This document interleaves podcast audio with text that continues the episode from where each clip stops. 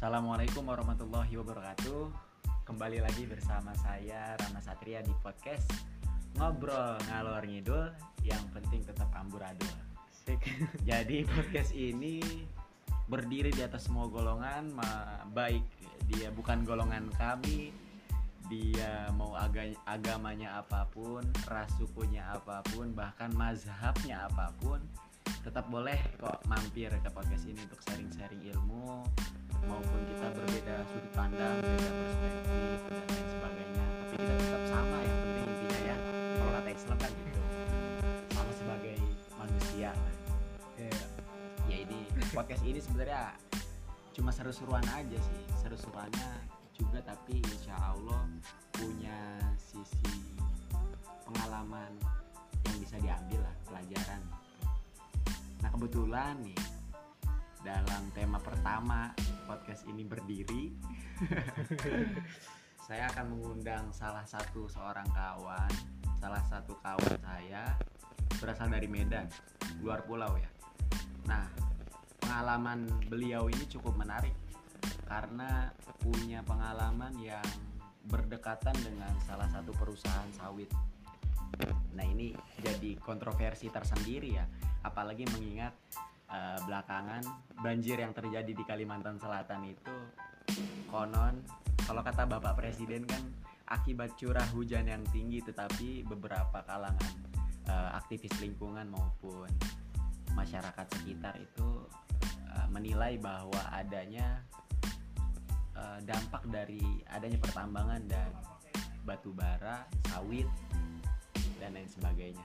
Nah, untuk yang pertama coba diperkenalkan dulu nih biar nggak serius banget gitu namanya siapa terus sekarang pekerjaannya apa Eh, ya udah biodatanya aja lah Iya. Iya, Assalamualaikum warahmatullahi oh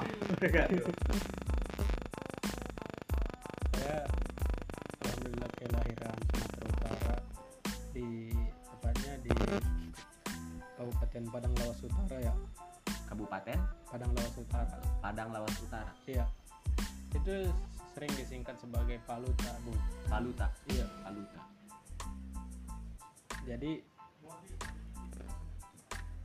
kayak kalau berbicara profesi sekarang ya saya masih seorang mahasiswa gitu kan. mahasiswa jurusannya Kita ngambil jurusan ilmu politik, Bu. ilmu politik Iya. di Universitas Muhammadiyah Jakarta. Muhammadiyah Jakarta Iya.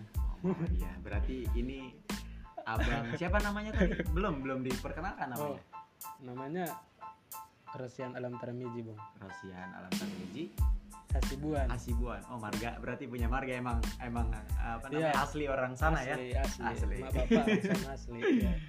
nah yang menarik ini sekolahnya di Muhammadiyah berarti nggak hafal kunut ya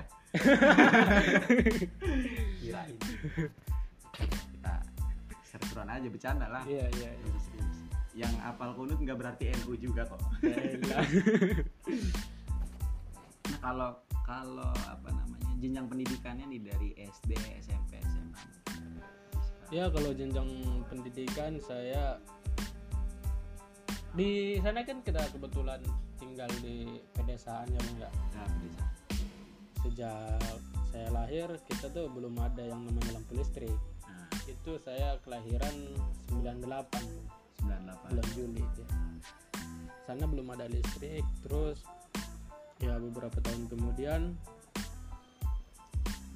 setelah saya SD sana nggak ada TK juga. Oh nggak ada belum.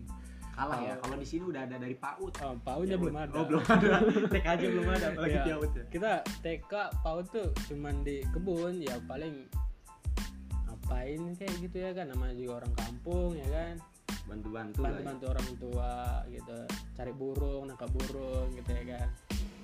Nah saya menjak SD itu umur 6 tahun dari tempat rumah saya ke SD itu melewati sungai gitu. Sungai. Nama Iya. sungainya apa? Kalau kita biasa sebut di sana itu Berumun Brumun. Ya luasnya tuh Berumunnya ada sekitaran 70 meter gitu. Nah, luasnya ya kalau panjangnya buh berkilo gitu bang. Dalam dalam juga itu sungai? Ya kalau dalamnya hampir 30-an 40-an meter Mm-mm. seorang anak SD mau sekolah nyebrangin sungai. Nyebrangin sungai. Naik perahu apa berenang? Kadang kita tuh kalau musim kemarau baru di naik perahu sendiri. Tapi kalau musim hujan kayak sekarang nih kan musim hujan biasanya dulu kita tuh naik kalau di sana di- disebutnya pompong. Pompong. Mm-mm. itu bisa dari bambu atau apa? Bukan dari besi baja oh, bisa ngangkat sawit bertonton gitu. Oh. Tapi itu bayar apa gratis? Gratis kalau untuk kita desa itu. Oh iya. karena juga kalau dia air pasang kadang kayak ular gitu kan banyak yang keluar gitu bang oh takut juga banjir gitu. Hutan kan biasa tempat ininya ular gitu bang SMP SMA itu SM SMP-nya kita udah di luar kecamatan. Oh tapi masih maksudnya di satu. kabupaten gitu. Ah, Mm. SMP-nya di kabupaten terus SMA-nya juga di masih kabupaten tapi berbatasan dengan Sumatera Barat. Itu kita di pondok pesantren sih bu oh pondok pesantren. Nah, nama pesantrennya apa ya? Mustafa Wiyah. Mustafa Wiyah. Iya. Kalau pesantren kan se- karena saya juga anak pesantren ya Iya, iya. santri lah nah Santri Ada. ngobel gak nih? santri ini katanya santri radikal Yes. katanya kan ada yang bahasa ada yang fokusnya juga ke salaf nah Hmm. kalau bang alam sendiri nih lebih Panggilnya Bung aja. Gitu. oh bung bung Iya. alam sendiri nih lebih ke apa Kita memang sih kalau di sana salafi sih golongannya. Karena kan kita belajarnya di pondok gitu. Hmm. Tanya di pondok kita harus ya survive bisa sendiri gitu. Kalau lu mati lampu ya lu yang benerin sendiri gitu. sampai masak berarti ya? Masak juga lu sendiri gitu. kalau saya kan dulu beda Nah, sholat masak udah ada yang masakin Nah, kita cuma di fokusin dan di tekanin sana belajar gitu di luar itu kalau pemainnya tentang hafalan ataupun tentang jurumi kitab-kitab yang lain gitu kan. Kita harus cari guru sendiri gitu. Oh iya iya. Ya dan di sana kita kan di yang pertama di, di- di- dibentuk itu kesadarannya gitu. Nah jumlah muridnya kayak banyak itu banyak banget. Alhamdulillah di saat saya masuk sana tuh sekitaran ini putra putri ya bung ya? Iya sekitaran 14.000 ribu gitu. 14 ribu. 14.000. berarti udah termasuk pondok pesantren yang Heeh, besar lah ya. Besar sih. Tapi kalau perempuan untuk wanitanya di sana di asrama gitu. Mereka di asrama. Kalau yang laki-laki? Baru di pondok. Di gubuk-gubuk gitu oh iya kobong-kobongan. Kobong-kobongan Nah, sana kita juga sekolahnya pakai sarung bung. Oh pakai sarung. Pakai serban. Kayak Habib lah ya kan. Tapi enggak sih kalau yang ini. Oh enggak beda beda. Nah eh, kalau sekolah kayak gitu kan sa- sampai pakai sarung juga tuh. Iya. berarti emang bener-bener tradisional ya? Ya tradisionalnya kita tuh harus pakai sarung gitu tapi apa mempelajarinya eh, mata pelajaran umum juga apa hanya Enggak. pondok? Kita tuh kalau berbicara pelajaran umum seperti pelajaran ilmiah gitu ya bung ya. Matematika IPS IPA gitu. Kita itu cuman ada satu kali seminggu pertemuan. Oh satu kali? Satu kali seminggu. Itu biasanya di hari Sabtu. Berarti bener-bener lebih ngedalamin ke agama? Hmm, lebih mendalami- mendalami si agama kita tuh dari pagi sampai malam tuh cuman ditemuin yang kita temuin cuman tulisan Arab Latin doang. Arab Latin? Iya Arab Latin doang. Kecuali lu bawa komik itu pun kalau nggak ketahuan gitu. Kalau ketahuan ya udah botak.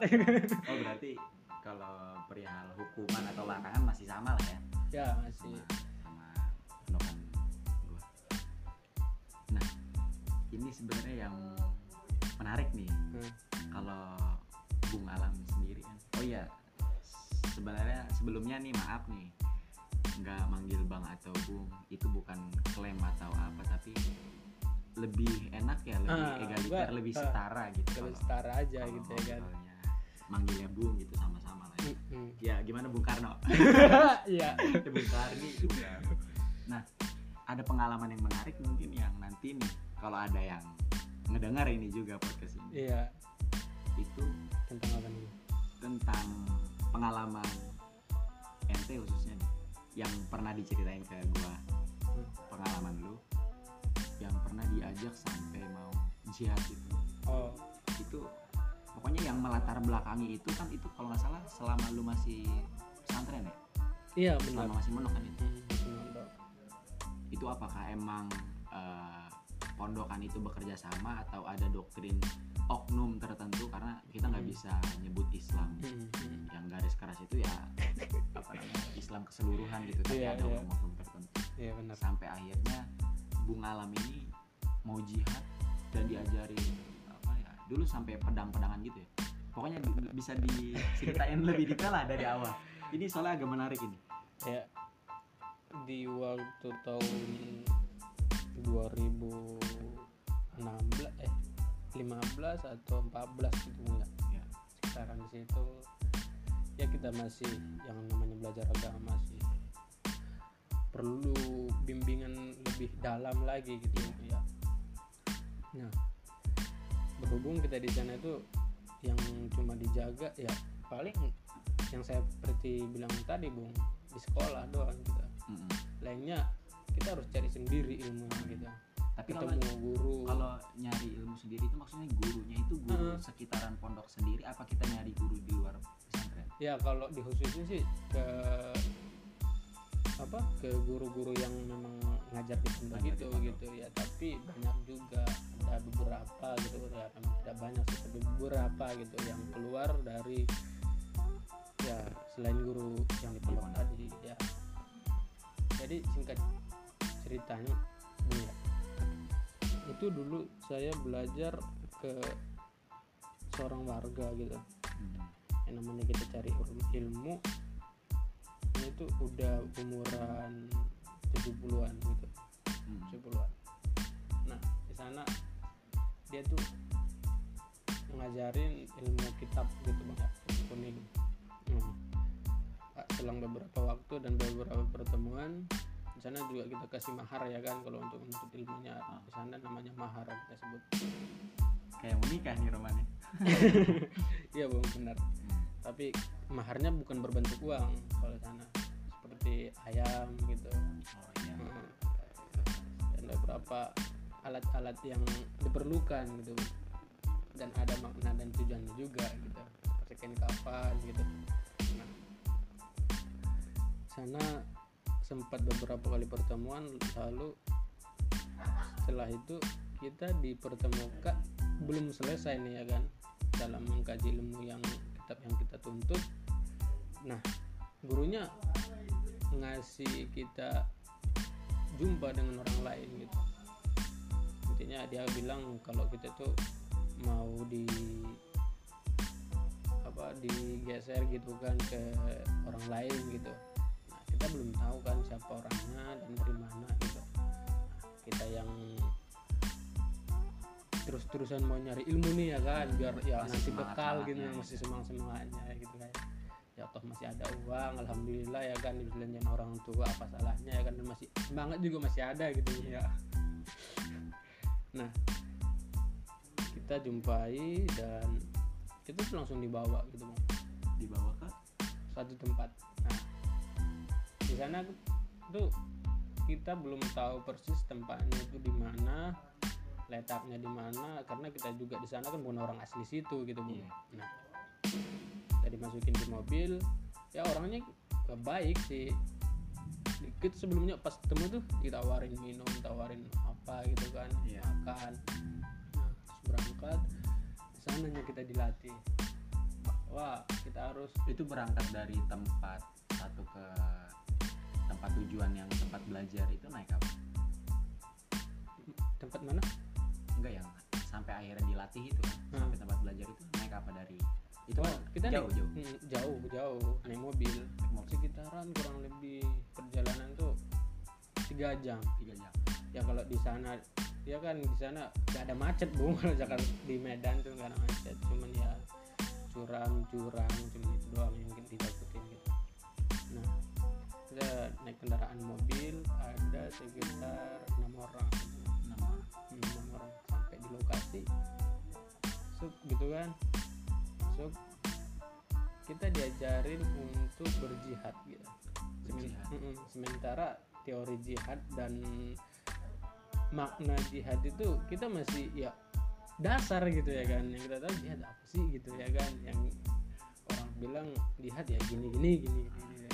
Banyak banyak tafsir lah. Mm-mm. apa jihad kita secara fisik eh, apa namanya melawan yang kontra sama Islam kan itu Ah, ah, musuh-musuh Islam.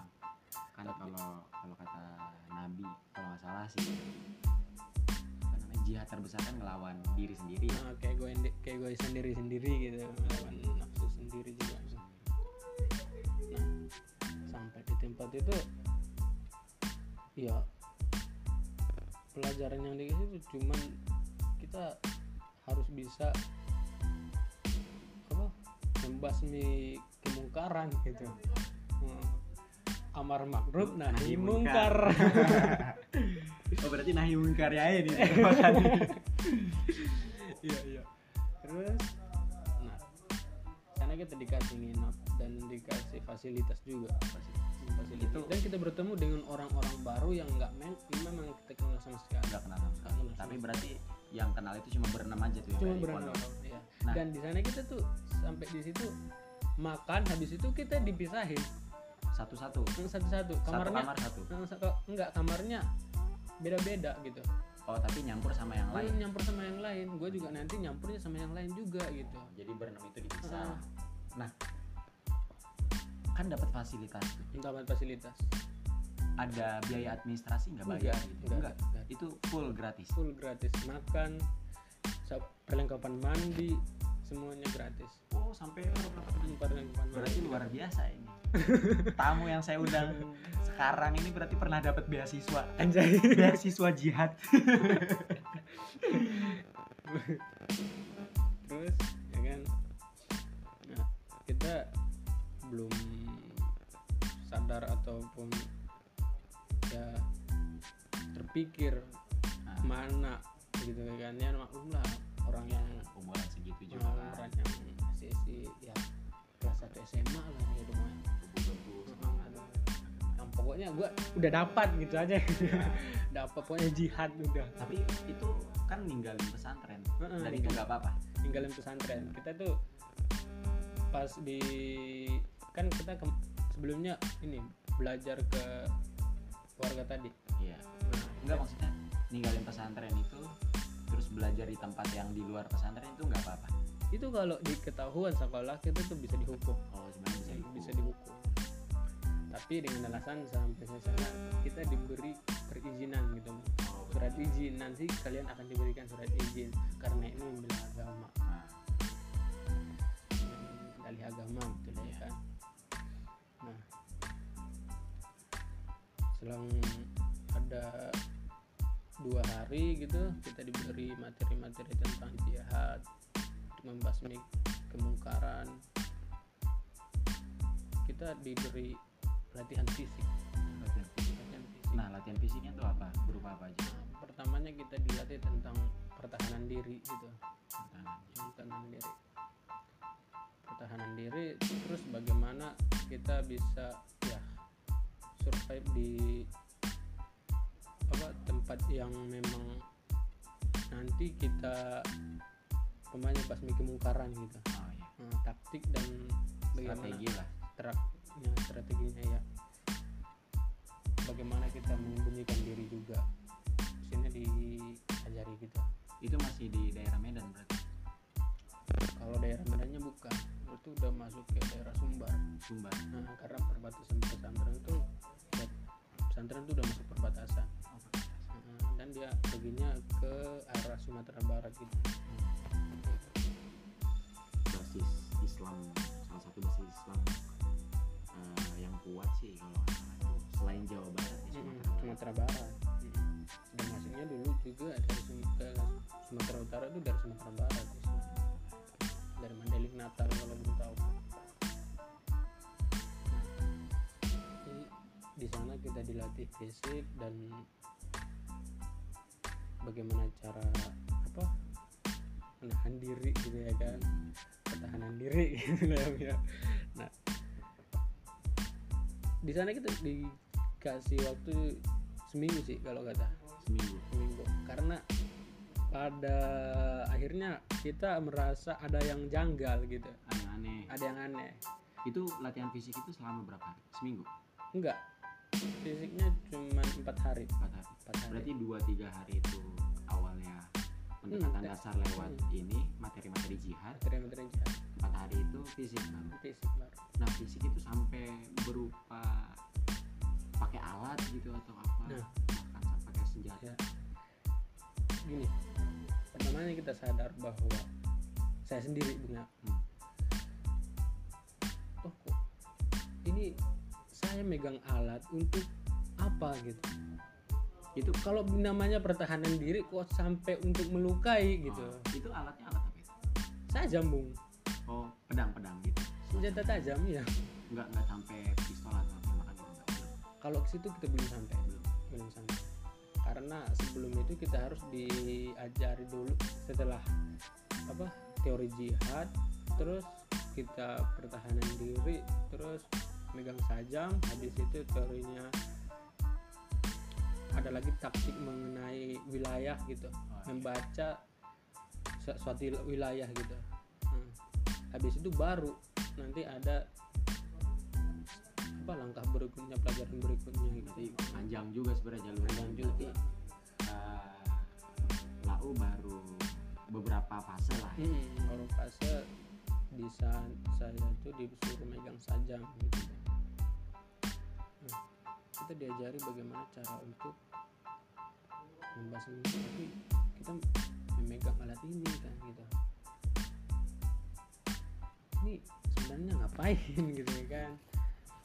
Kalau memang kita harus membela ataupun menegakkan keadilan toh kenapa harus dengan kekerasan gitu kita itu bukan ya kalau belum tahu kita sebenarnya sebenarnya kan hayawanun natik itu artinya manusia yang berakal gitu ya kan kenapa harus dengan kekerasan juga gitu Cara-caranya lah. nah, gitu. cara-caranya Nah, sampai akhirnya sadar bahwa ini ada yang salah. Nah, itu berenam ketemu akhirnya ngobrol, minta pulang atau gimana? Yus? Sampai akhirnya ninggalin tempat itu. belum karena kita sana semacam kalau saya sendiri bilangnya ada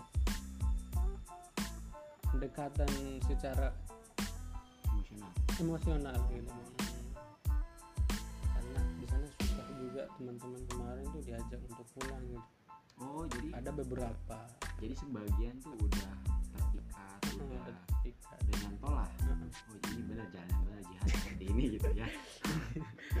Iya. Dan kita tuh nggak pernah terpikir untuk menanyakan dan bertanya-tanya ini dari mana? Mereka orang-orang siapa? Gitu ya kan. Dan memang ruang untuk bertanya itu kita nggak dikasih ruang gitu. Oh, jadi hanya inilah disuapin aja terus. ya? Heeh, bisa paling ya kalau secara perkenalan mereka memperkenalkan diri gitu. Dan kita ya umur umur segitu udah terima aja gitu Nah, ikut aja ikut aja gitu ya kan Sampai lah ikut be. Iya. Terus singkatnya nih, singkatnya. Sampai akhirnya mutusin untuk pulang gitu. Eh, mutusin untuk pulang itu sebenarnya kita tuh berat karena ada beberapa senior kita juga yang mengatakan bahwa toh kalian udah dibeli perizinan dan memang kawan-kawan di sana memang udah ada beberapa yang susah diajak kan namun dari berenam itu ada dua orang sih yang paling susah saya nggak bisa sebut nama juga ya kan Iya. ada dua orang Ini kalau dua orang ini nonton, insya Allah tobat. enggak Bohong sama saya juga harus tobat ini. ya pada akhirnya Maksudnya mereka, agak salah, cara-cara yang salah. mereka juga sih pada akhirnya setelah Oh, kita udah. keluar memang sadar Hmm. Berarti ya udah sekarang tobat nasuha. ya itu kan. Soalnya susah nih diajakkan gimana caranya itu kita pergi. Sementara uang kita nggak punya. Oh iya. pertimbangan. Transportasi untuk pulang pondok nggak ada. Wilayah kita nggak kenal. Hmm, tempat kita nggak tahu handphone kita nggak punya iya. apalagi dulu kalau emang kal- kalau kayak zaman sekarang ya tinggal buka aplikasi ada ojol ya kan Iya. bayar di tempat aja iya udah dari tempat pulangnya gitu ya. Heeh.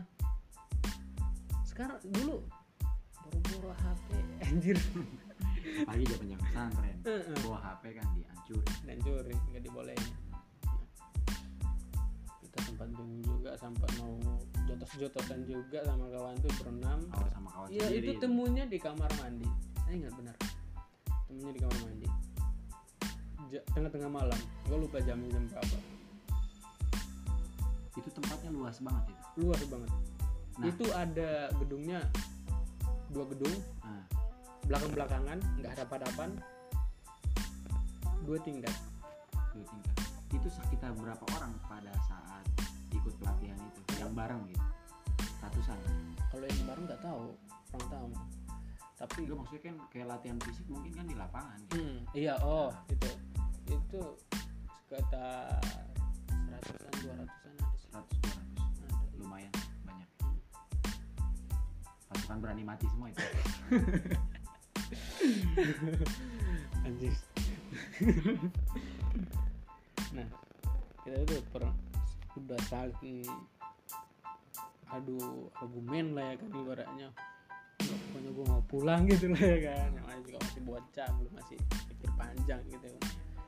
Pokoknya gue harus pulang ada yang lu tol eh, gitu lah ya kan. Ada yang goblok goblokin ada yang emosinya nggak bisa dikontrol gitu ya kan. Itu debat di kamar mandi. Itu fa- fasilitas dari mulai makan minum itu semua lengkap? Lengkap. Yang menurut eh, lu sampai nih jajan seperti ya, makan makanan kita tuh dikasih. Susu itu gitu susu dan cemilan-cemilan gitu ada kantin. Pagi nih. pagi pagi subuh sholat lah ya kan sholat. Ya, sarapan roti minum susu nanti jam setengah tujuh kita mau habis latihan fisik lari-lari atau apa ya kan. Baca Quran. Terus yang mau mandi mandi mau jajan ke kantin ada kantin gratis dan itu kantin kita nggak bayar. Ini nggak bayar? Ambil aja. ambil aja. Itu kayaknya salah satu apa ya, temen temen lu nggak mau ninggalin karena itu nggak dapet di pesantren. Pesantren ngajarinnya kesederhanaan Gak tahu, juga sih. maksudnya udah udah terbilang enak. Iya sih. Kalau tuh jadi donaturnya siapa nih nah ini nih. ini enggak ini terlalu panjang ini Pak. ini nih. coba eh, dipersingkat lah ini kan udah cukup ya, bahasannya udah cukup umum ya udah udah udah masuk lah nih Hmm.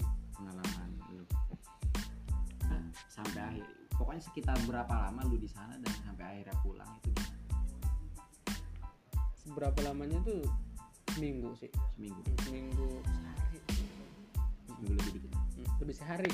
Hmm, Karena di hari kita berangkat tuh kita lari. Dari Kendiri itu jam 10-an berenam. Berenang lari ke pulang. Pulang. Jalan. Jalan sampai pondok. Sampai temu jalan besar. Sampai temu jalan besar. jalan aspal. Nah. Nah. itu tapi bawa barang-barang udah dibawa. Barang-barang kita nggak punya oh karena cuman di sana. hmm, enggak. Kita kan ngajinya tadi cuman bawa kitab. Kitabnya tuh satu sama buku tulis satu. Enggak udah kayak baju gitu? Enggak. Dari mana? Ih, baju kita di, di situ ada. Dan itu bajunya warna eh celana piam celana celana polo gitu. Warna putih sama hitam. Sama pakai sarung Gitu. nah setelah lu punya pengalaman itu lu pernah punya kepikiran gak buat nyari negasi-negasi itu sebenarnya ini siapa sih sebenarnya sih kalau berbicara untuk nyari ya kalau sekarang kan ya udah mikir kemarin sih kok bisa ya gitu. terlalu ekstrim gitu bung kalau untuk menjelajahi itu dengan diri sendiri tanpa ada backupan gitu. oh iya agak-agak dulu Kontak, aja masih polos nggak tahu apa-apa ya udah enain aja bung. Sekarang anjir. Udahlah. Kalau- pengalaman mantap dulunya jadi itu ada ada nilai ini juga lah.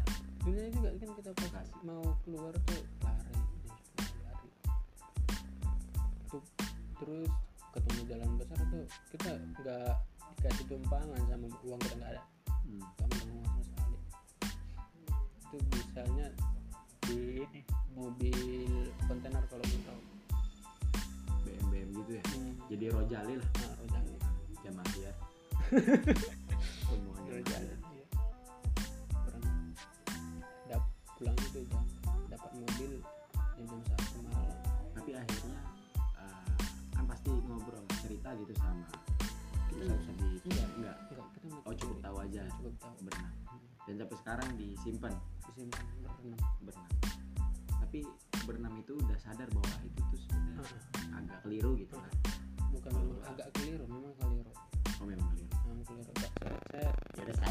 ngapain sih Ngapain? tapi berarti lu keluar berenam itu masih banyak yang ikut Masih, masih masih karena kan kita sana tuh nggak ada yang saling kenal dan emang dari memang sudut pandang saya sih nggak cuman kita berenang kok yang mau keluar oh tapi kan karena lu beda kamar sama kawan lu yang berenam itu terus lu kan disatuin sama orang lain nggak pernah kan ngobrol gitu di dalam ngobrol ya paling cuman tentang lu yang namanya lu kebanyakan. umuran 16 tuh nengok orang aja yang nggak kenal. Ada mental lu. Ah, buat ada ngobrol mm, gitu ya.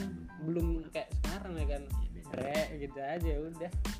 Minta rokok aja yang orang nggak kenal bisa ya kan kalau sekarang. Nah itu yang lu tahu ya lu yang secara asli orang Sumatera apa banyak yang dari orang Sumatera Utara atau banyak juga dari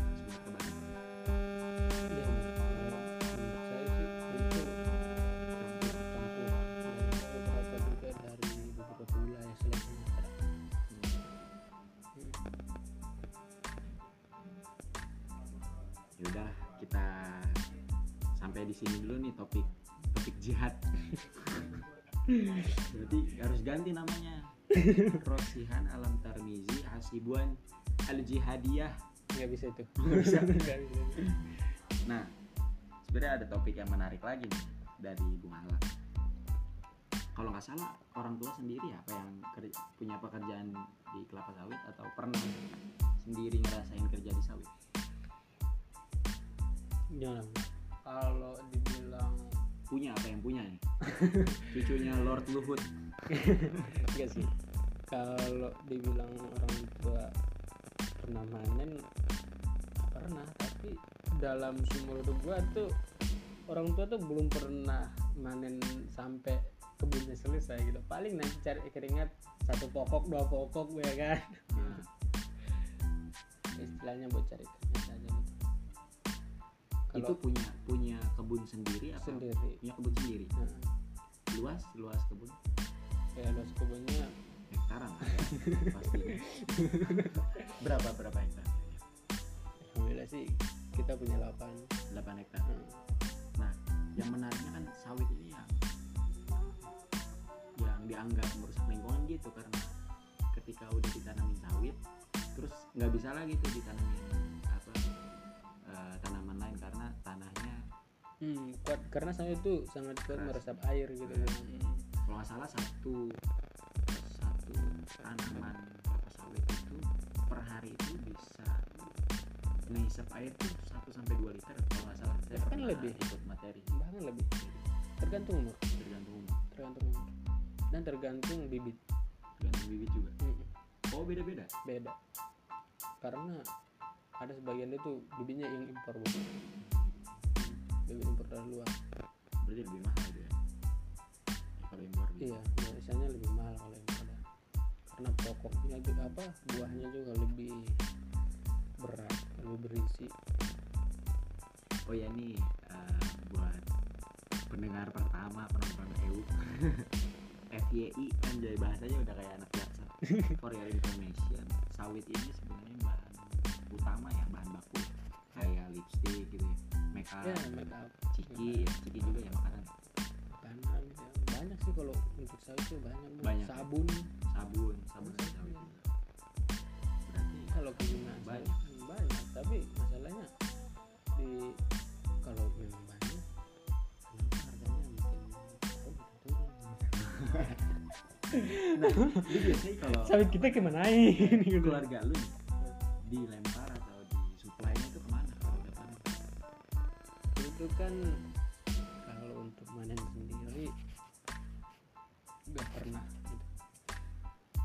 kita ada. Pekerja empat.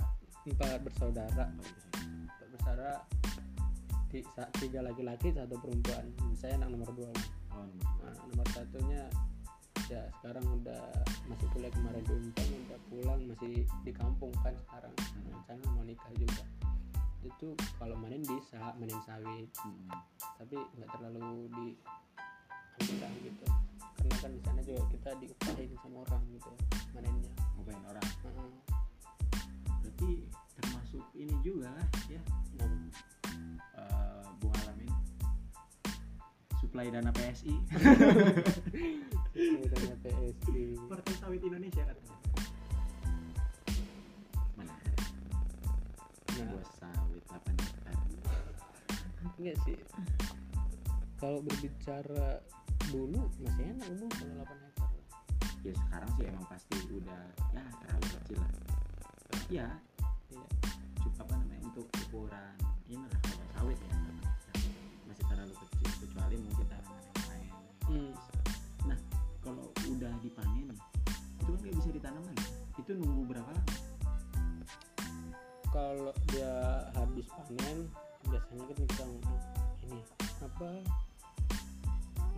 pinjam ke PT PT sawit untuk numbang nyincang pokok-pokok sawitnya. Hmm. nah itu dicincang terus nanti dibusukin Ntar ada beberapa bulan sekitar setengah tahun gitu baru bisa tanam tanahnya udah bisa dipakai lagi? Hmm, udah bisa pakai. Oh, berarti cukup lama ya 6 bulan. Tapi tapi itu tak sawit sawit terus. Oh sawit terus. Sawit terus karena emang udah karena kan dia serabut bang iya. Sampai dalam dalam itu bang sebenarnya. Tapi sampai bikin lubang lubang gitu gitu. Lubang karena kan dia pakai numbangnya pakai bulldozer gitu bang ada berat. Berat. Hmm, berat. kita nggak bisa ini sendiri kan pakai alat manual kayak sensor gitu. Iya. Enggak. berarti menarik banget dari jihad ke sawit ya kalau sih palingnya ya gimana? Ber- kalau bicara dam apa ker- kerusakan alam gitu. Lingkungan. Lingkungan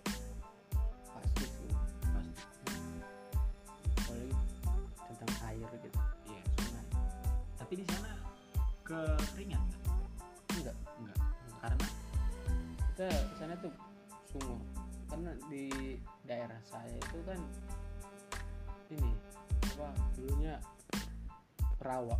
Rawa. Hmm, rawa. Oh jadinya rawa. Dulunya rawa itu. Kayaknya emang lebih bagus bekasan rawa ya. bekasan rawa. Bekas rawa dulu. Dan emang sih kalau bicara zaman dulu panjang sih. Tapi kita nggak usah bicara itu lah ya kan. Iya itu kan miliknya sekarang tuh dimilik apa? Del penyanyi Del Storus daily story itu punya tanah beberapa hektar? Ah, nggak terkira lah Bang, kalau hektarannya. Nah dari situ. Ini hektar. politikus atau apa? dia itu pengusaha sendiri. Pengusaha. pengusaha sawit. Dulu tuh di waktu 2018 apa? Saya lupa bang.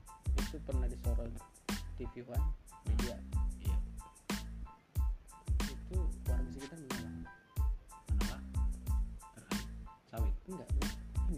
apa medianya menolak medianya kedatangan media oh menolak kedatangan media karena di, di zaman SB kalau nggak salah di zaman SBY dia itu di, di tahun berapa sih? Ya sekitaran 2006 sampai 2014 lah. 14 ya berarti itu 2014 nah misalnya waktu itu karena media dari TV One karena SBY itu bilang bahwa anggaran dari eh berapa ya? 60% penghasilan saya itu di Telestorus gitu. Daerah sana. Oh saking saking banyaknya saking ya. banget di Kalimantan. Sekalimantan atau Kalimantan apa? Sumatera. Eh Sumatera Sumatera Utara. Sumatera Utara. Saking luasnya. Itu. Ini luas. kita sih kalau ini kalau itu kan rencananya di mau diambil pemerintah menjadi hak milik pemerintah bukan hak milik secara PT gitu. Hmm. nah kita sebagai warga itu menolak. Bagaimana? karena bisa dari sektor sembilan itu kita selalu diberi kemakmuran gitu lah misalnya. Oh jadi ada timbal balik buat warga sekitar sebenarnya. Seperti ma- contohnya kita tuh diberi minyak minyak makan gitu transportasi sekolah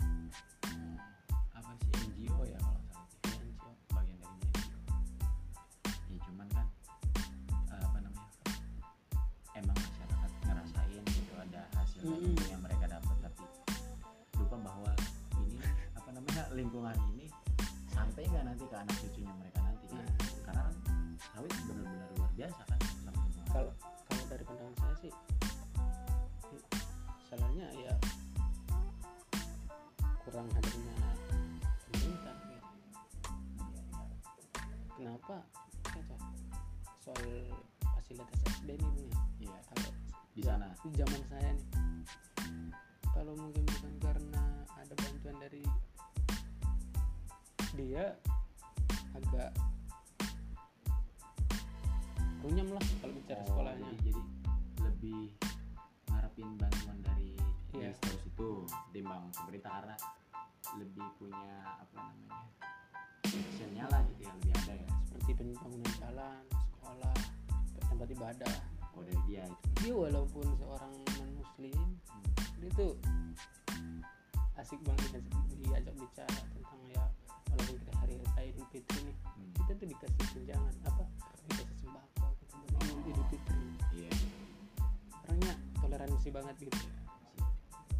Makanya kita di sana juga sama orang Kristen orang Muslim Cina gitu kan orang Nias kita tuh ya walaupun gak seagama ya biasa aja lah. nggak ada sekat gitu.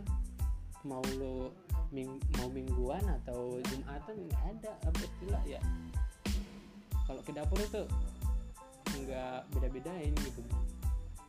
Paling nanti dibilang kalau ada makanan di belakang yang memang nggak boleh dimakan orang Islam gitu ya kan. Kalau dibilangin. Ini kami jadi benar-benar pluralismenya bukan sekedar teori doang ya. Bukan teori doang. Bukan kayak slogan-slogan beberapa organisasi. Udah sampai pada taraf praktek kayak gitu kan. Iya. Nah karena waktu juga udah hampir lama nih ya. Iya. 23 menit. ini terima kasih banget ya.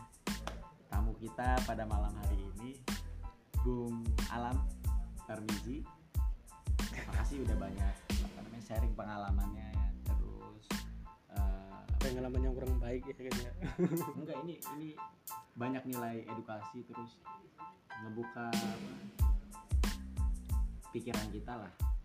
Dari mulai eh, latar belakang beliau sebagai pengusaha sawit keluarga sawit terus eh, pernah ngalamin eh, jadi santri sampai akhirnya pernah diajak ikut berjihad. Ini menarik sih punya apa dikaliku pengalamannya sendiri akhirnya bisa sampai kayak gini gitu kan. Ibaratnya nggak ada yang pernah disesali lah apa yang pernah dilewati gitu kan. Ya bisa sampai kayak gini kan nggak tahu kalau nggak pernah nyobain kayak gitu. Iya sih benar sih. Tapi sih kalau yang lebih apa memperhatikan dari beberapa apa, yang pernah saya ini ya jalani gitu ya tentang bertoleransi di agama gitu. Iya. Gini sebenarnya kan kita itu diciptakan eh, terlahir telanjang gitu. Iya. Nggak ada tuh manusia lahir itu punya pakaian gitu sebenarnya kita tuh menjadi manusia dulu apa beragama dulu baru jadi, jadi manusia saya bukan ahli agama untuk persoalan itu. Nanti mungkin akan ada ini baru kali ya tamu baru. Yang mungkin akan menjawab pertanyaan ini. Karena saya juga punya beberapa referensi dan kawan yang bakal saya undang kebetulan dari Fakultas Usuluddin. Nah, ini mengenai tasawuf agama ini apa dan lain sebagainya ini pasti saya tasawuf tuh nggak minus banget. Saya cuma banyak pertanyaan aja gitu karena melihat ya kita- saya, saya sendiri sih punya bertanya itu dari bu- kebanyakan dari yang saya lihat gitu bukan yang saya apa sih slogan-slogan atau baca-bacaan gitu. iya. Karena kan sering ya, teorinya nggak sesuai dengan praktek. praktek ataupun sosial. Mungkin uh, closing statement terakhir nih. Entah itu pesan-pesan ataupun apa yang disampaikan ini. Khususnya buat saya sih umumnya buat ini kalau ada yang dengar penonton saya Iya. Closing statement gimana sih? Ya apa aja saran atau apa Oh, iya. Kalau gini bang, Ber- sebenarnya sih kalau berbicara saran ya, Ah. saya kurang bisa lah untuk memberi saran gitu. Tapi, tapi kan saran untuk, untuk diri sendiri juga kita, nggak apa-apa. Nah, ah, diri sendiri bareng-bareng. gitu. Kan kita masih sama-sama belajar Enggak, gua, saya kiranya tadi memberi saran kepada orang-orang gitu. Saya Enggak, bukan kan? oh. kan tadi saya bilang buat saya juga Iya. gitu kan Iya. khususnya nih buat penonton Iya, takutnya kan nanti yang dengar bilangnya, wah ini orang udah ngasih saran nih. nggak apa-apa ini kan Jadi pemateri kita sekarang narasumbernya luar biasa beasiswa jihad